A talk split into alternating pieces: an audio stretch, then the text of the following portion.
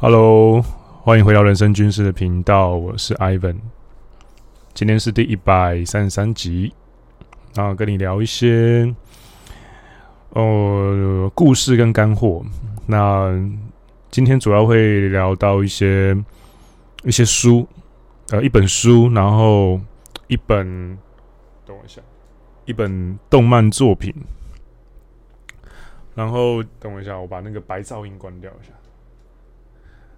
对，一本书，一本动漫作品，然后还有一些我的最近在职场的一些体会跟实战的经验，这样子，然后再加上一些那种偏向自我提升的方法的归纳。那今天呢，一开始开场会先提到一本书，那这本书呢叫做《越工作越自由》。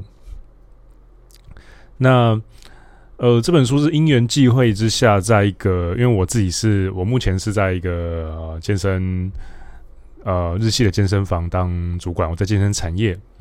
那我在健身产业这里，因为我以前当过皮拉提斯的老师，那我也当过呃 Wall Gym 的教练，基本上算双修了。那因为其实皮拉提斯跟瑜伽界会比较偏呃身心灵一些，我并不是要说身心灵不好，只是。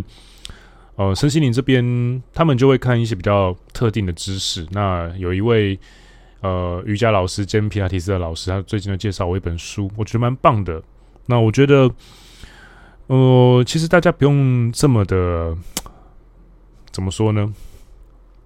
不用这么的排拒身心灵哦。我觉得身心灵有些时候是个不错的道路，暂时性的，我觉得暂时性的。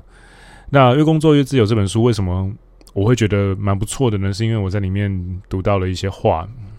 那我朋友在介绍给我的时候，他引用一些里面的句子，那我觉得蛮棒的，有触动到我。那呃，里面是有一段是这样说的：他说，假如你也跟我一样，常常会因为自己的选择跟世俗格格不入。但却又有内在坚定声音的人，虽然大多数时候都照着自己灵魂的声音走去，但偶尔夜深人静还是会苦恼为什么自己跟其他人不一样。这句话真的很棒。那在继续下去之前呢，我想先感谢一下大家，因为最近我的自媒体产品有岁末的大特卖，那大家也都蛮支持的，在这边先小弟先谢过各位。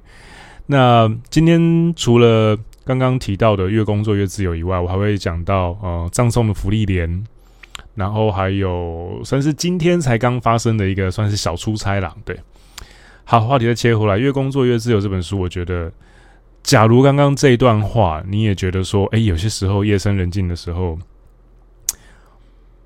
我真的会觉得跟周遭格格不入的话，那其实。但是呢，你又不是真的是很弱的那种格格不入，你是真的有点料的那种格格不入。只是你的，你就是知道说，哎，我脑袋的演算法就是跟别人不一样。我从小到大就是好像不知道怎么说，我一些看世界的方法就是跟其他人的那个角度哦，就有可能别人看事情的角度都是这个样子。哎，为什么我好像每次都看到这边？但是你又不是说不好，你又不是说做坏事，你又不是说被抓去关或干嘛的，就是单纯的诶有点 不一样。那我觉得越工作越自由这本书就是你不可错过的好书，因为我在看中间的时候，中间很多很多作者提到的小故事，作者叫做 Emily，一个女生。那很多的小故事，她跟我的呃人生的每一次遇到十字路口的时候的抉择还。蛮像的，那那个程度相似到就是 会会起鸡皮疙瘩。怎么说呢？像是里面啊有一段话，就是他说，呃，他考虑了三大概三个月，做了一百八十度的决定，转向的决定。与其留在石油探勘产业，但是探索值已经变小了，继续晋升也是一样。那他这边后面有提到一个 mentor 叫 J，J 的企业对我来说探索的空间比较大，因为我完全没有那方面的涉猎，全部都要砍掉重练。我之前在纯日本企业的体制内，所属的产业跟台湾企业没有任何关联，所以我做过的事都像是另外一个星球发生的事，所以他觉得很兴奋这样子。那这段经历呢？等一下，我喝口水。现在有那个影像，这个影像就是 GoPro。那 GoPro 十二，我就是为了要拍我每喝个水的影片。又不知道为什么，我喝口水这个东西已经变成了现在粉丝看到我跟我打招呼或者是密我的时候，我们线下有见面的时候会直接跟我讲的一个一个梗了。OK，切回来继续聊。呃，我其实。假如你是第一次来我频道的话，基本上我在国外的游戏也打拼了大概五年。那我在日本跟香港都住过。那在二零二零年疫情那一年的时候，我毅然决然的就是回到台湾的健身业，然后砍掉重练，从 War Gym 的教练开始当起。但很多人在知道，就是我在回来台湾之后的这个决定之后，他们都会觉得说：“哎，干怎么？你你的这个决策怎么那么那么奇怪啊？”你这个人怎么那么？就是其实我觉得大家维持礼貌啊。其实大家真的想讲的大概就是：哎、欸，Ivan 你怎么你怎么会做出这么智障的决定？你怎么会这么奇怪？你怎么会自己砍掉一个？因为那时候其实我在香港的月薪算是，当然那边生活费也贵了，但是那边的月薪基本上是破十啊，台币破十。但回 War Gym，War Gym 很惨啊，War Gym 两万七、两万八而已啊，你没有你没有课上，一开始的话基本上你是零底薪，第一个月、第二个月其实都是。我前面三个月大概都是在底薪左右吧，底薪到三万之间跳，蛮惨的，蛮惨的。但当教练都是这样子走过来的了，都一样。那大家其实都会很吃惊嘛。但是其实该怎么说呢？我我必须承认一件事情，就是我自己也不知道答案。我只知道大概每隔一段时间，我的灵魂就会悄悄的，就是对我自己说说。Ivan 啊，你该去找找新东西了，你该去探索一下了。然后我就会开始顺着那个直觉，再去找点别的事情来做，然后就这样子。所以我在看这本书的时候，我才明白说，哎，会会像这样做生涯决策的，好像 好像不是只有我哈，好像其实好像其实不是只有我会做这件事情啊。那。其实我自己是觉得啦，在其实接下来这些，其实我最近的 podcast 都会是一些我在串串上面的文章的整理。你有兴趣的话，可以去我的串串看。那我的串串是 I V E N 底线 P D C A Ivan P D C A。那其实我觉得年轻人出社会那那三五年，其实根本就不重要，公司或职称也没那么重要。跟这本书里面讲的一样，其实你重要是能不能遇到一个好老师，能够跟到一个比你优秀的心智的系统去学习啊，你才有办法去先在起跑点那边累积一些不同的演算法。那这些不同的演算法才有办法在后面逐渐拉开你跟同龄者之间的距离。这也是为什么我常常会贴一些看人怎么样看人、怎么样视人的东西，因为。你人看错，你后面的东西全部都会错。你冲的再快，你方向也是错的。那你也不可能遇上什么更厉害的人了，因为很简单嘛。我要是一个厉害的人，你你你站在对方的立场想一下，假设今天你是一个厉害的人，然后你看见一个这么不懂事、这么不懂看人的后辈，干我闪你都来不及了，你给我制造多少的麻烦，我还我还救你嘞，对不对？我还救你嘞！那，呃，再举一个例子哦。其实大家都想要在职场里面找老师，但是现实就不是这么理想了。值得去学习的心智跟人格就是这么的样子的少。怎么说呢？其实，嗯，我的工作横跨过三个国家啊，就是香港、台湾跟日本哦。我工作了大概也开始大概第八年多了吧，八年多了，第九年了。我遇到的一些厉害的典范啊，应该说，我也没有真的遇到过一个说我的直属长官，我真的觉得敢超赞，你知道吗？真的没有，真的没有。那我通常遇到的厉害的典范，都是在一种比较擦身而过的情境。那怎么说呢？比如说在当在当甲方的时候啊，以前某一次在在日本，然后在日本的一个涩谷的手游公司工作，其实蛮大的。大概那款游戏，呃，蛮多次上过 App Store 的榜的，大家都在前三名。其实现在也都偶尔还会上。然后那款游戏是真的蛮红的。然后在那个游戏的呃 Global Team 当那个 Global Marketing，那管那个繁体字市场，就是台港澳了。对，那那个时候当甲方的时候，我发包下去的旗下的台湾的某一个行销代理店的老板叫做 J，我们先叫他 J 好了。当时我每天那时候在涩谷的办公室啊，还蛮惨的，就是被一个当时的女前辈洗脸，苦不堪言。早九晚九以外，你下班之前他还会敲桌子，这样就像这样。影片版的 YouTube 应该大家看得到，就是这样，哎、就是会这样敲，说，哎、欸，林根。莫一对一喏，这样子，就是这就我真的是忘不了那个眼神，那个鄙视的眼神，那个那个充满着黑色漩涡的眼神，跟那种就是很不好，让人感觉很不好的那种动作跟肢体语言，我一辈子忘不了。他就是说：“哎、林先生，你可以下班了。”这样，因为因为基本上其实前辈不会叫后辈。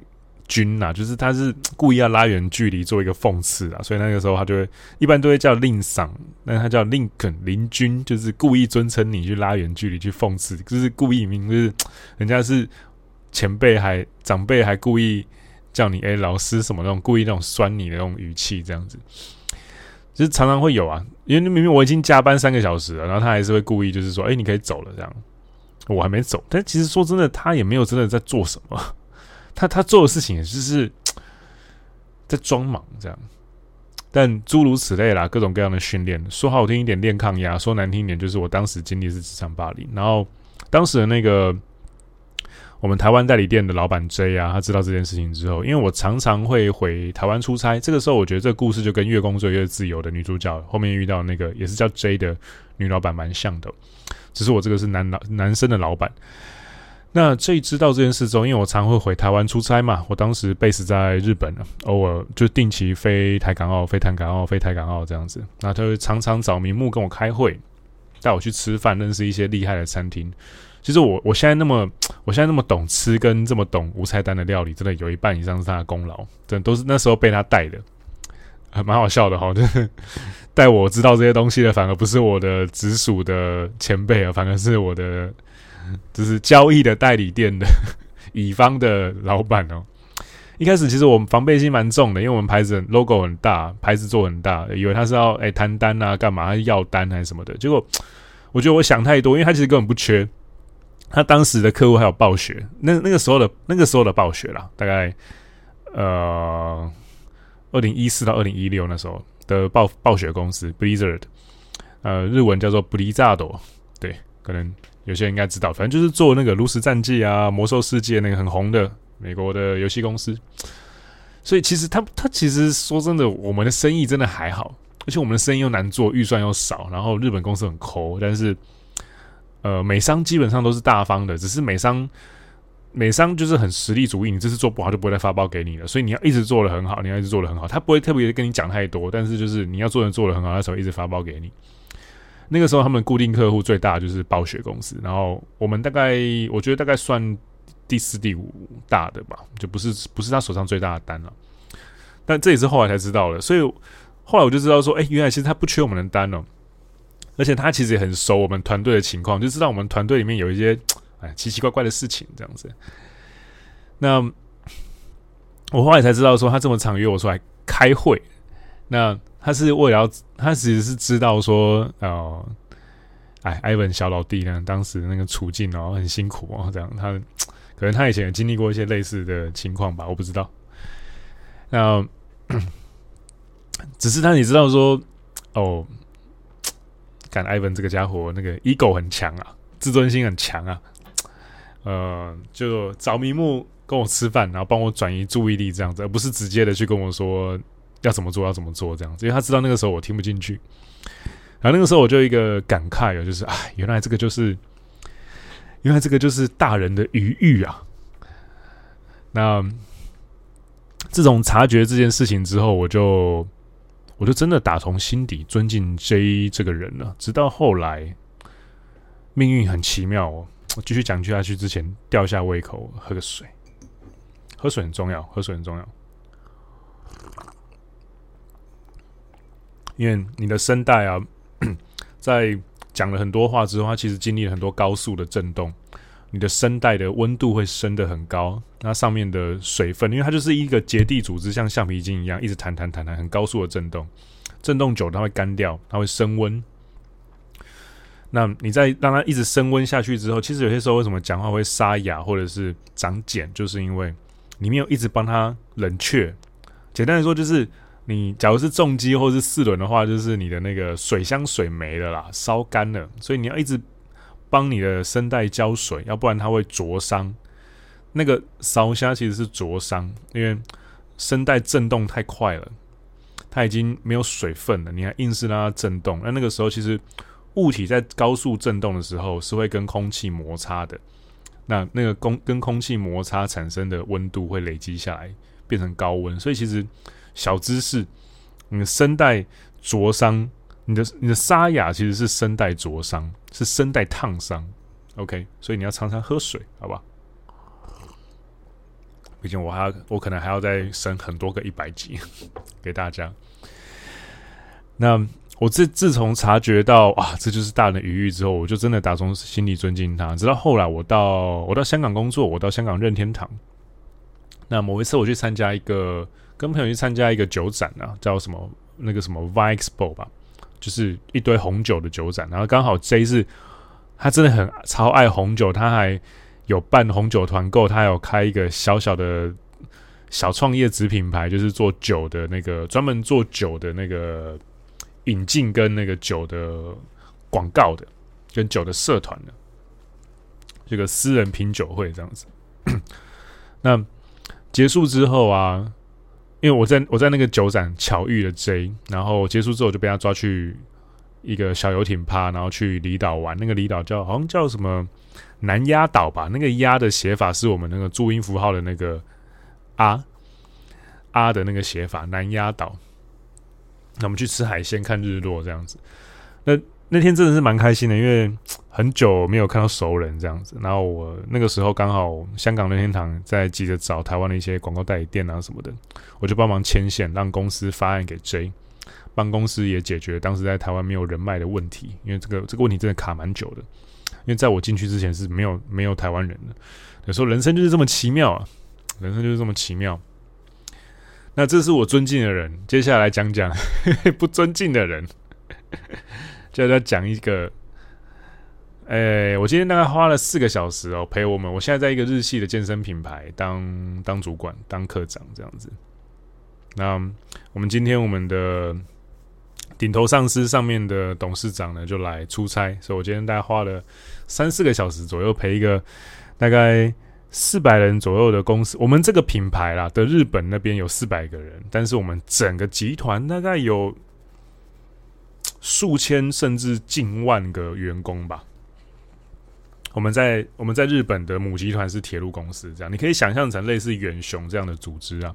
只是我我在我在他们旗下的一个社内创业的一个呃新创的运动品牌这样子，然后帮他们啊、打杂打杂，对我就打杂的。然后我今天就陪那个我们上面的日本那边的算小算是是一个小老板吧。挂是挂董事长，但实际上整个组织这样看下来，其实因为组织很大，他其实我觉得就是只能顶多就算个小老板。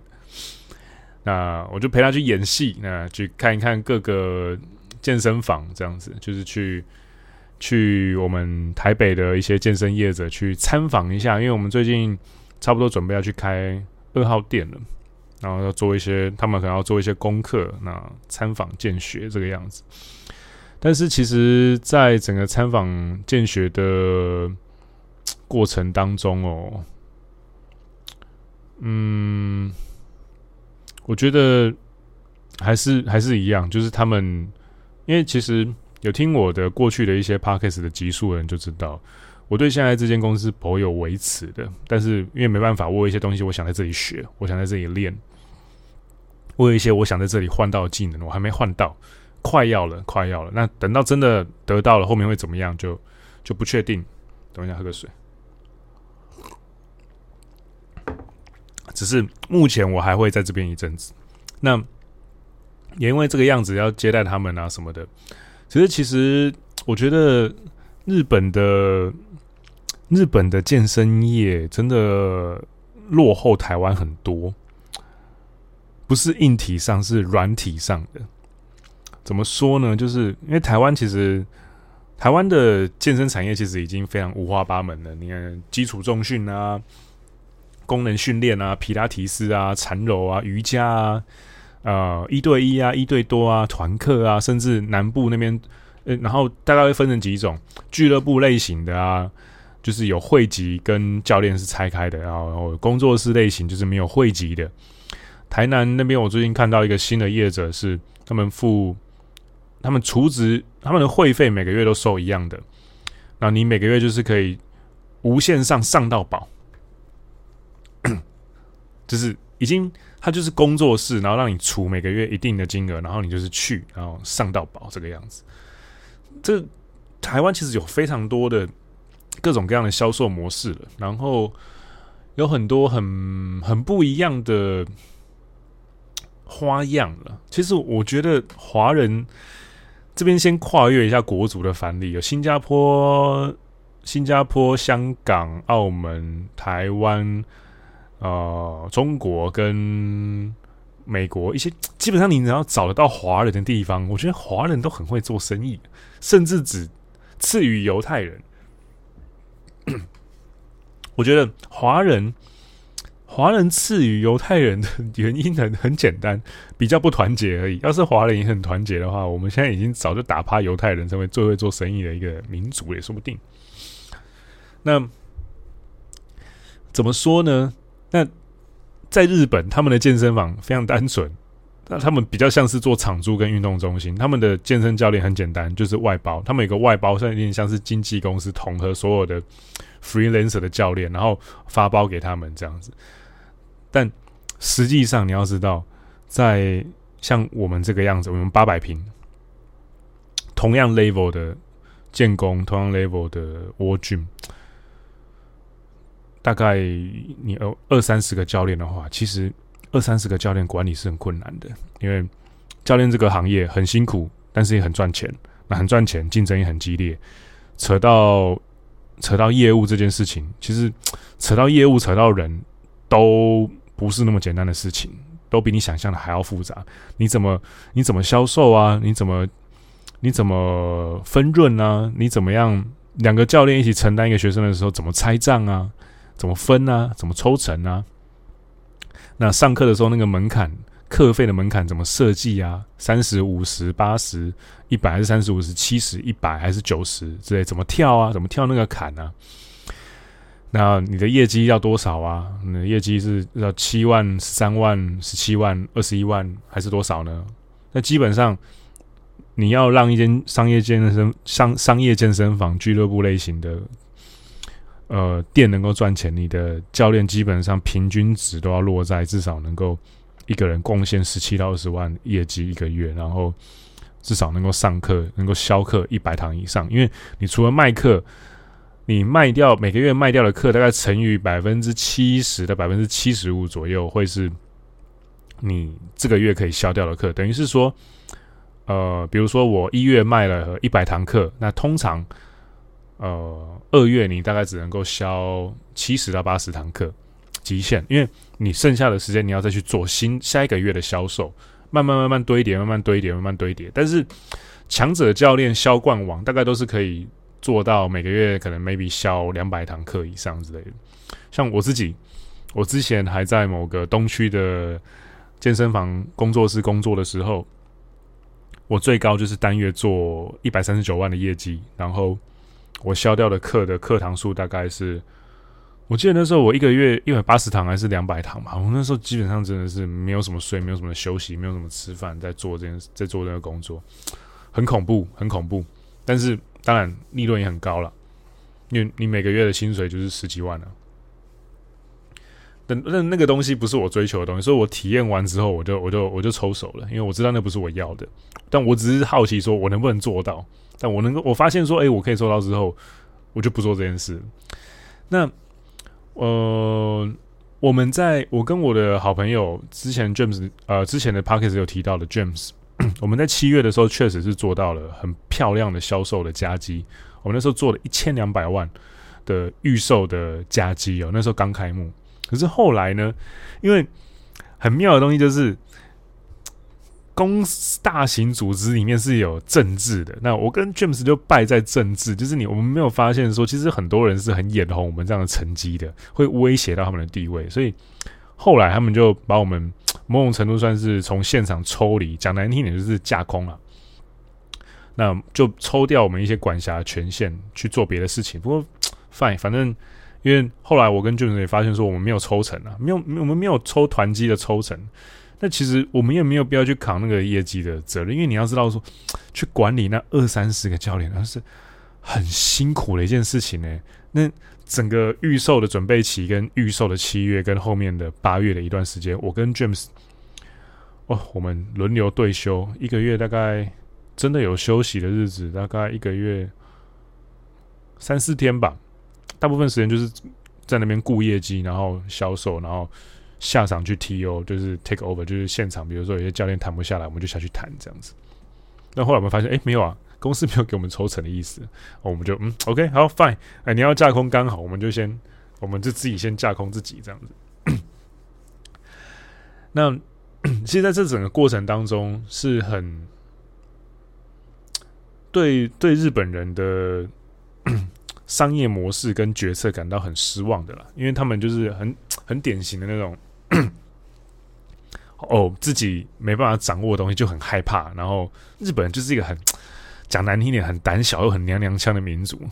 他们只要发现说这个东西他们没有掌握，他们就哦，好好抽手抽手抽手，然后过度保护这样子，然后花很多时间去观察。我我是觉得你要观察 OK，但是第一，你们母公司开了也一二十年了，都还在赤字。今年才正要转黑字，有营收转由负转正。然后第二是，哦，我们那时候我跟 James 下场有用力去弄。我们我们公司一个月成本大概少说也要三四百万吧，营运成本那三四百万台币哦，台币哦，三百多万嘛，至少要。那 嗯，其其实我在猜应该更多了，三四百万以上。那我跟 James 有用力的时候是，我们可以一个月赚。赚到一千两百万，但预售期啦。后面我们那时候估稳定，我们大概一个月也可以赚个七八百万吧。但是呢，那么他们把我们从现场抽掉嘛，要我们去做什么？哦，教大家怎么鞠躬。诶，那个标语要贴对齐，标语不能歪掉。还有诶，什么？要去顾 Google 的评论啊、然后要去顾就是呃澡堂的那个毛巾要放好。你也知道，就是故意调我们去做一些这种不会真的有有产值的事情了。那我们也摸摸鼻子，反正就沉潜一下喽。对，然后我就来来，我还好，这个时候自录一下自媒体就真的很重要，赶快成立自己的 Podcast 频道，或者是 IG 账号、FB 或 YouTube 频道，什么都好，先开始再说。这个时候有自媒体频道就很有底气，所以我就没有怎么在怕了，我就没差，反正真的不行，我就是回归自媒体嘛。对，全职的自媒体其实也不错啊，也不错。但 好景不长啊，好景不长啊。他们就拔擢了，呃，我就不说是谁了，反正就是一群佞臣这样子。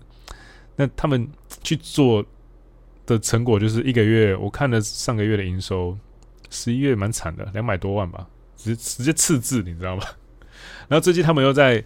找我跟 James 去做一些别的东西，但是那整个过程里面，你就会觉得说，哎，哎，何苦呢？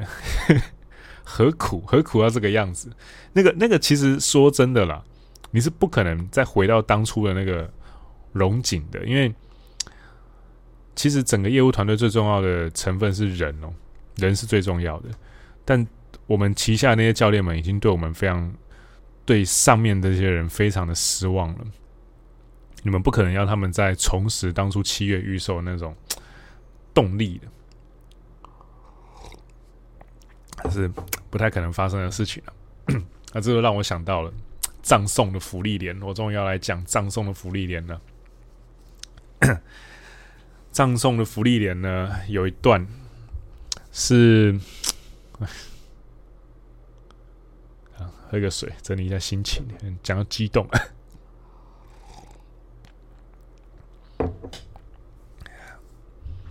葬送的芙莉莲呢，里面有一段是是这样子的，就是勇者一行人啊，就是那个辛梅尔、辛梅尔、辛梅尔跟那个弗利莲，辛梅尔跟弗利莲，他们一行人，他们到了一段大概第十集吧，这边会捏他，所以会爆雷，所以还不想被爆雷的，就先哎、注意这样，先注意。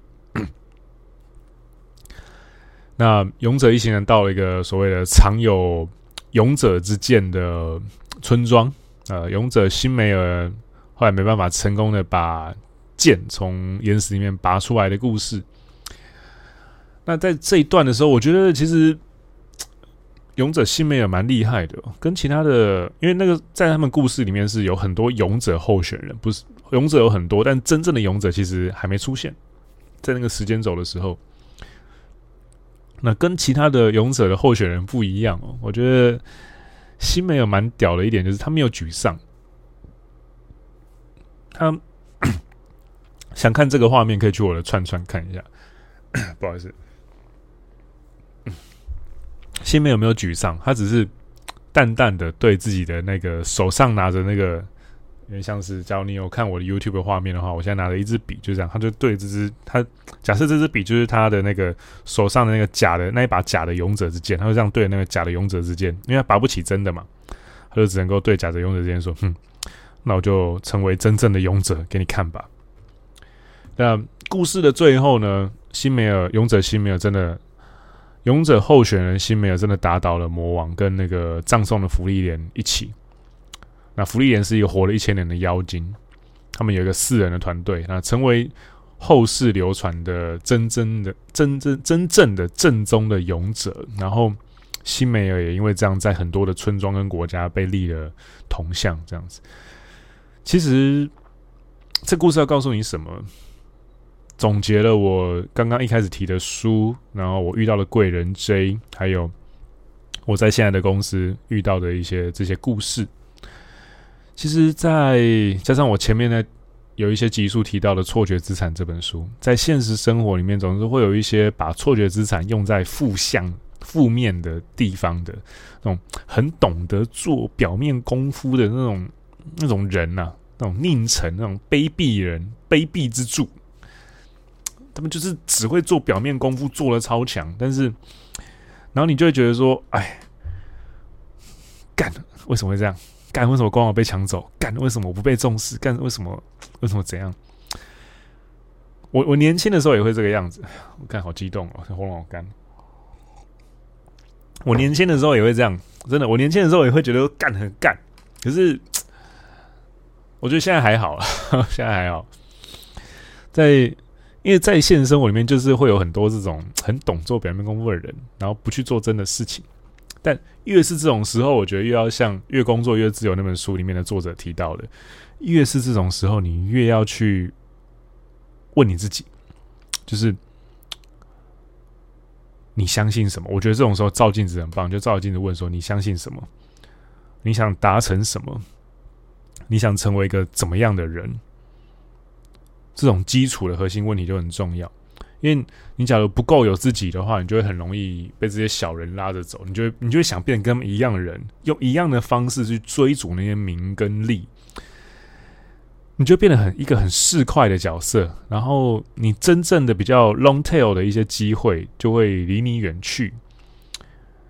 因为真的厉害的人，他是会看得很很很长，很很。久远的愿景的，然后他发现说，你只是一个那种只会做表面功夫的小人，真正的贵人是，假设我之前在日本的时候就是这种很市侩的人的话，我相信 J 那个时候也不会真的去想跟我混熟了，他一定是在我身上看到了某些东西，因为真正的强者，我觉得应该要是你懂得用最市侩的一些手法，去做一些最接近理想的事情。然后你越是迷路的时候，你就要越想想辛梅尔。你想想看，干，我是我是想要成为勇者的人，我到了勇者之剑这个村庄，然后去把那个剑从岩石拔出来，就发现干妈拔不出来。我是不是一般人会觉得说，干我被否定了，我不是勇者了，好了，算了，拜拜了，回家了。但是我其实打从心里去怀疑啊，那一本那一把剑根本就是从石头上面被雕出来的，不是真的剑。那个本来就拔不出来，它只是一个废册，它是一个对勇者的废册。假如你连最拔不出剑这一关你都过不了，你都没有这种心理素质的话，那我觉得，那那你也不太可能，就是真的去怎么说呢？讨伐魔王吧。你你连这种关卡都过不了，你怎么可能有那个心理素质统帅你的组员，然后一起跟跟你去做一个干超困难的事情？其实说真的，勇者勇者去打败魔王那种东西，故事就很简单，就是你找几个创始成员陪你一起创业嘛，那个其实就是很相似的事情。那我觉得《越工作越自由》这本书最近给了我蛮多启发，因为其实最近。也是经历了蛮多的内在的混乱，跟一些不知道该怎么办的时刻啊。其实真的是蛮蛮多内在冲突的。可是我也知道说这不是坏事，代表我在成长，有很多的机会可以做一些自我自我审视这样子。那所以其实《越工作越自由》这本书里面提醒我一件很重要的事情是，他提到说。其实做工，它它里面有讲工作跟职业之类的这种区别啦。但其实我觉得最重要的反而不是这些东西。对我个人而言，我的主观觉得这本书的很重要的价值在于说，它提醒了我，就是为什么我那时候会在游戏业这么不顾一切的到处转职换国家，为了就是爬上游戏业的顶。其实我就真的只是想要去找探索那片拼图。我对我没有的能力很有兴趣，所以不管这个能力是要去哪一个公司，抛弃熟悉的同事，舍弃他们，舍弃熟悉的环境，甚至国家，到一个新的国家去努力，我都我都不在意。这种价值我都想拿到，我都想去学。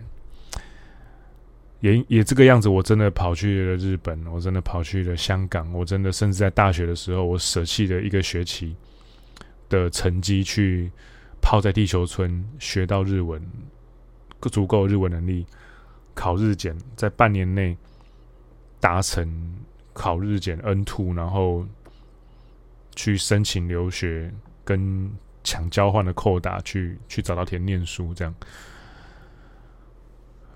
以及现在，虽然我在现在这个日商健身房有一点卡住，有些东西有点卡住，但是我隐约觉得我还是有些东西可以学，但学完我就会撤了。那我也没有真的说被这些你要说小人也好，市侩的角色也罢，就是去影响到，但情绪上是有影响啊。但是其实精神的核心结构并没有被影响，我还是那个我。我还是能够保持冷静，觉得说，哎、我们找 James Fit 啊，充实我自媒体内容啊，在想一些其他的战略啊，甚至是现在我就往别的方向去钻，我去钻那个法人业务这一块，我之后就会去，我现在正在拟一些稿，一些把我的 Hook 的技巧做成 PPT，那之后这些东西 内部流程过了之后，我就是会去做有点像 BD 的工作，就是对对公司的销售，去卖法人的会员这样子。我后面想把自己推向这一块，然后透过这一块去再去垫高我的销售的技能，因为我这次的销售就就是直接实体线下的一对多了。我要卖的是直接跟公司的 top 谈，然后跟公司的 HR 的头啊，或者是服委会的头去谈，或甚至是老板去谈，说：“哎，我直接给你呃公司的法人会员，然后你你可能一年或一个月付多少，你就可以。”有多少个员工可以让我们跟这边运动这样子？那那个折扣一定是会需要依照公司的呃 scale，或者是依照公司的性质不一样去有不同。所以等于是说我谈单一次就是谈一整串的、一整串的一整串的名单的销售了，我就不是一次谈一个这样子，这是我后面想去练的。这东西练完会怎么样，我就不知道了。但至少我会想把这个练完再说，这样子，这是我目前可以看得到，我在这边还可以学的。那 反过来说，假设你也冒出了，因为年底现在大家都在考虑离职跟转职，假设你也觉得说，哎，我对我现在这个职场有疑惑，我对这个职场。有困惑，不知道要不要继续待下去。但我觉得其实有一个很简单的判准，就是说，你问你自己一个问简单的问题就好了。你在现在这个地方，你还有没有？你就把自己放在这个地方，你撇除一些感情，撇除一些同事好或不好那种主观的东西，情感类的东西先放一边，focus 在一个点就好了。你就问自己一个问题：我在现在这个职场，在这个框架里面。我还有没有什么可以学的新东西？假设这个答案是否定的，那我觉得 OK，你可以撤了，你真的可以撤了。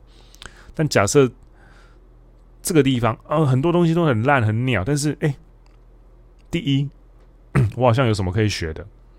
第一，第二，里面有值得学习的贵人，甚至是前辈，他身上他还在带你。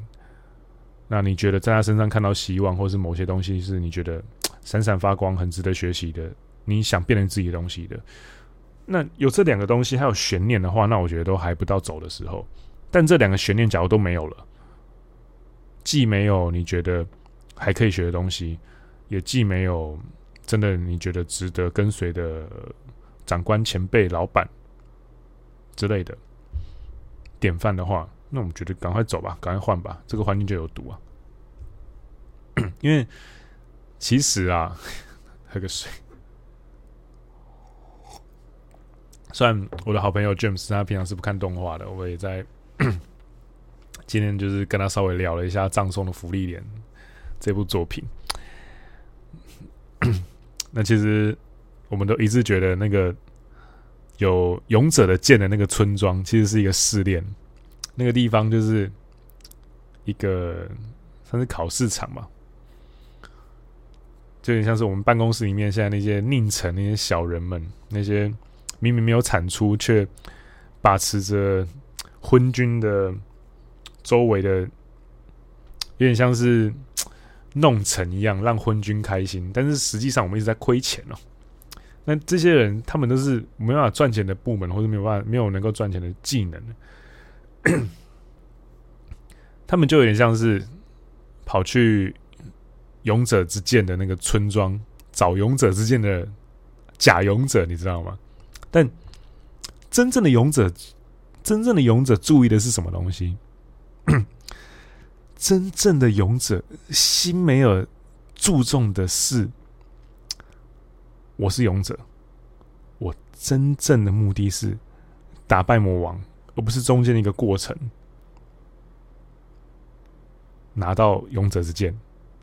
再说一次，假设这个是勇者，这个是勇者的目的，打败魔王。那勇者之剑拿到勇者之剑，大概只是这个地方的事情而已。假如你有看 YouTube 的话，我有画面，你可以看。应该要做的事情是跨过这个，直接跳过这个东西，这根本不重要啊！你有没有打倒魔王才是重点。你有没有在这个初阶的阶段取得勇者之剑，根本不是重点。真正的重点是有没有打到勇打倒勇打倒魔王，是不是能够让你成为真正的勇者？这件事根本跟你有没有抢掉抢到真正勇者之剑没有关系，没有半点屁关系。甚至勇者之剑根本就不存在。什么叫勇者之剑？我真的打倒魔王了，我真的变勇者勇者了。我手上拿任何一把剑，我都可以说，哦，它是勇者之剑啊！你现在变成勇者，你手上的东西都可以变勇者之剑。就像你现在变有名，或是你在一个领域变得超强，你后面出什么东西，干都是超卖座的线上课程啊，这一样的道理。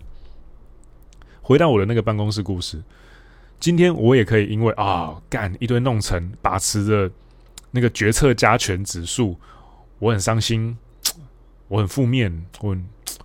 难过，我没有心情工作。但当然这是一个选择，我就跟其他的勇者一样，就烂在那里。但是假设今天我是真正的勇者的话，我要注意是什么？第一，我有没有真的学到了我想在这里获得的核心技能？第二，我有没有办法帮一个大型的这么大型的组织逆转他们的很多有的没的政治问题，真的赚到钱？当然这是第二了，因为就像越工作越自由的作者 Emily 在书里面有提到的，你要在一个超大型企业从内部去改革，有点像是你要教大象怎么跳舞，而且你只有一个人的能力，一个人的力气，这个是不太可能，也是很困难的一个历程啊。所以我的目标并没有放在这里，我的第一目标是我自己有没有在这边学到新的我自己想要的核心技能。那我现在找到新的目标，就是我想要在这边学到一对多对企业的销售，而不是对人的销售。这是我，这是我后面想练的。那也就是。我真正的目标，我真正的魔王是，我想要克服我的一对一的心魔跟能力的门槛。我想要获得更多的一对多的销售能力。那这个东西后面能够怎么样再带给所有的铁粉，变成价值给他们？这个后面再说。但是我现在想练这个东西，我现在想把这个这个能力拿到手。也就是说，我真正想打败的魔王是法人端的销售能力。那至于，我我是不是在现阶段开心，或者是能不能大家和和乐乐的演那个所谓的我昵称这个东西叫办公室加加酒了，办公室一团和乐加加酒。你你可以在办公室里面一团和乐，然后讲一堆干话，然后言不及义啊，很欢乐的，一直每个下午那边订蒸奶啊，买地瓜球啊，吃车轮饼啊，这这可以是你的选择哦，这可以是你的选择哦。只是你这样的生活一年两年呢之后呢？公司没有营收会怎么样？公司一直是赤字会怎么样？很简单，收掉啊！很简单，就是收掉啊。那收掉的时候，那你会怎么样？你直接没工作。那那你这段期间你过太爽，你只是徒增你的脆弱性而已啊。我是觉得我们要追求这个了，所以这个东西我有没有在那个小圈圈里面？其实我觉得对我来说不痛不痒，因为很多时候我要准时下班，我要回来录 Podcast。这是我的动力啊！我更多价值，我对铁粉好，我还能够赚钱，我还能够再获得自我提升的下一步的学费。但我在这个系统环境里面去努力跟这些其他螃蟹打好关系，没有意义啊！他们都是假勇者啊！所以我觉得我在这个职场的目前任务就只剩下：呃，第一，找看看还没有真的勇者跟他们变朋友；第二，达到我真正的魔王，也就是获得法人销售的能力。OK，所以今天总结一下，《越工作越自由》这本书可以去看一下，葬送的福利莲，好作品可以去看一下。对，然后我最近企业里面的公司的故事，我都放在《企业战士》这个做这一个产品里面。有兴趣的话呢，到我资讯栏看一下。然后最近我也会做一些笔战这一门线上笔记课程的改版。那我会在里面塞进一些，因为已经调回原价，而且甚至是涨价了。我会在里面塞进一些如何做自媒体产出的一些灵感笔记。那这个东西我会再整理给大家，在课程里面。那你有兴趣的话呢，资讯栏连接去看一下。OK，好，那今天的第一三三集人生军事的 Podcast 频道就到这边喽。那希望你会喜欢今天的故事跟今天的内容。假如你也喜欢的话，把我的内容分享给你觉得适合的朋友吧，帮他们一把，OK，帮他们一把，顺便当一下他们的军师。那假如你有想听我说什么新的内容，或者是说你对我的故事的哪一块比较共鸣，或者是你觉得人生军师 Ivan 这个自媒体还有哪些东西可以改善的，都很欢迎，都很欢迎你直接来私信我，跟我聊一聊，因为我知道。我的目标不是大红大紫，但是我想照顾好所有我能够触及到的铁粉。那 二零二四了，作为新的目标，我想要更完善我的这个自媒体的服务，因为我也从铁粉身上获得很多价值，甚至金钱以外的价值，都是没有做自媒体的话发生不了的一些 很美好的事情。那我也想要把我这些新的价值分享给适合的人们，所以。假设你自认也是，哎、我是 Ivan 的铁粉，我都有听很多他的节目，我也很喜欢他的内容。但是我觉得 Ivan 这个地方好像可以更好。但当然你，你也不要就直接密我，然后直接呛爆我了。理性发言让我能够理性改善了，因为我也不是，我也不是那么那么那么 M 想要被粉丝骂的。那理性的提出来，或者是 用比较缓和的语气跟我讲，我很开心。毕竟下班可能也很累，有点小玻璃心，又被又被骂的话，可能就哦干撑不下去了。开玩笑，OK，好，那希望今天分享的的书、呃动画还有故事，能够在你的自我提升之路上帮上一点忙。那假如你喜欢我的频道的话，欢迎推荐给你觉得适合的人，然后资讯栏里面看一下。当然也可以抖内我喝咖啡啦，对啊，都可以，都可以，反正资讯栏很多东西自己翻一翻。OK，好，那今天就到这边喽，我们下期见，拜拜。